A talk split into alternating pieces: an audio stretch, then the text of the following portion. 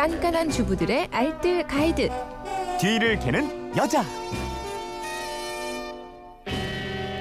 네, 살림도 복습이 필요합니다. 일요일 판 뒤를 캐는 여자는 일주일 총 정리편으로 꾸며드리고 있는데요. 오늘도 곽지연 리포터와 함께 지난 한 주간의 살림 노하우 쭉 살펴보도록 하겠습니다. 어서 오세요. 네, 안녕하세요. 월요일부터 하나하나 살펴보죠. 네. 지난 월요일에는 냉동해둔 떡 냄새 안 나게 맛있게 찌는 법을 알아봤고요. 아마 지금 냉동실에 떡이 한두 개쯤은 다들 있으실 거예요.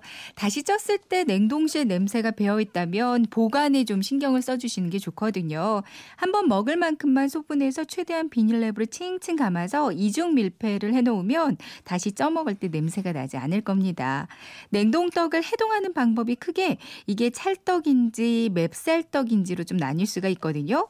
찰떡 종류라면 그냥 실온에 뒀다 드시면 되고요. 백설기 같은 맵쌀떡이거나 아니면 찰떡이어도 이미 딱딱해진 떡이 있어요. 네. 이런 것들을 한번 쪄주는 게 좋습니다. 네. 전기밥솥에 넣는다면 종이 오일로 싸서 밥 위에 올려두는 게 좋고요. 그리고 전자레인지 로 돌린다면 먼저 전자레인지로 한번 돌리고 나서 꺼낸 다음에 열기를 식히고요. 뜨거운 물을 좀 뿌려주세요. 음. 그 다음에 다시 한번 전자레인지에 넣어주시면 됩니다.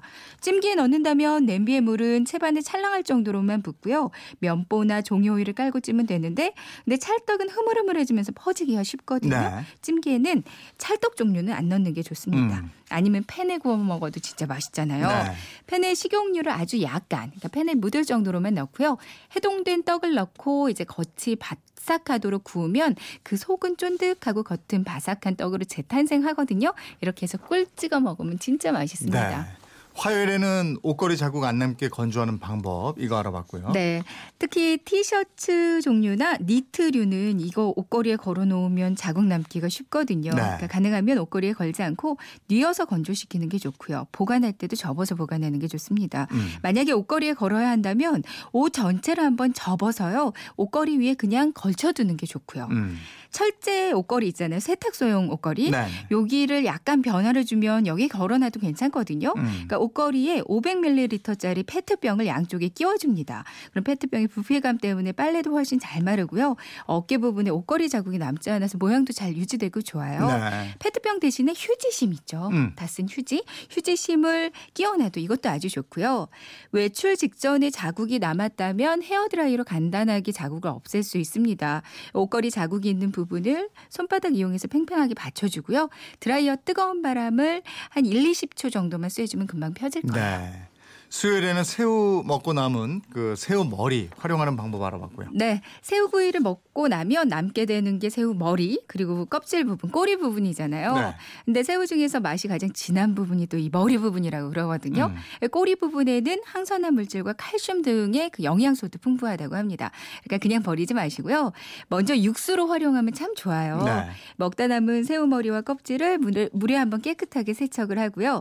프라이팬에 불을 올리고 기름은 두르지 않고 중약불에서 볶아줍니다. 잘 마를 수 있게 충분히 볶아주시고요. 이제 잘 말라서 바삭바삭해졌으면 이거를 물에다 넣고 팔팔 끓여주세요. 네. 끓어오르면 불을 줄이고 2, 30분 정도 더 끓여주면 이제 새우 향이 가득한 육수가 되는데요. 음. 바삭하게 볶은 다음에 그냥 믹서기에 넣고 곱게 갈잖아요. 네. 새우 가루가 돼서 이것도 좋고요. 음. 새우 머리 버터구이 드셔보셨어요? 새우 머리 버터구이 저 먹어봤어요. 네. 너무 고소하고 맛있죠. 그쵸. 그때 설명도 해주셨고. 네네. 네. 바삭한 식감도 아주 일품이잖아요. 먼저 그 팬을 약불로 예열해서요. 버터를 넉넉히 넣고 모아둔 그 머리 부분을 모두 넣고요. 뚜껑을 닫고 바짝 익혀주세요. 중간에 한번 뒤집어주고요. 타지 않을 정도로만 바짝 익히면 되거든요. 근데 불을 또 너무 세게 올리면 펑 하고 틀 수 있으니까 네. 이것만 좀 조심해 주시고요. 이렇게 만드시면 아주 바삭해서 술안주로 먹기 정말 아, 좋을 이거, 거예요. 이거 맥주 안주 로 정말 맛있다. 네, 맞습니다. 바삭하게 해놓으면 더 맛있어요. 칼로리는 좀 생각하셔야 할 것 같아요.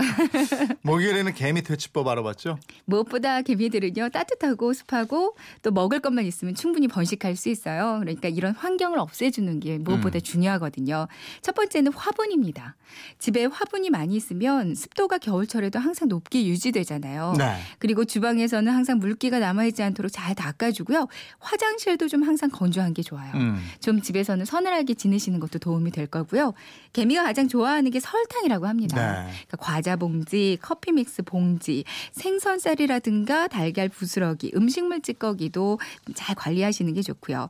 다른 방법으로는 치약과 소금을 사용하는 방법도 있어요. 음. 개미가 다니는 길목에 소금이나 치약을 드문드문 뿌려줍니다. 그리고 또 지극히 싫어하는 냄새가 은행잎 냄새라고 하거든요. 어.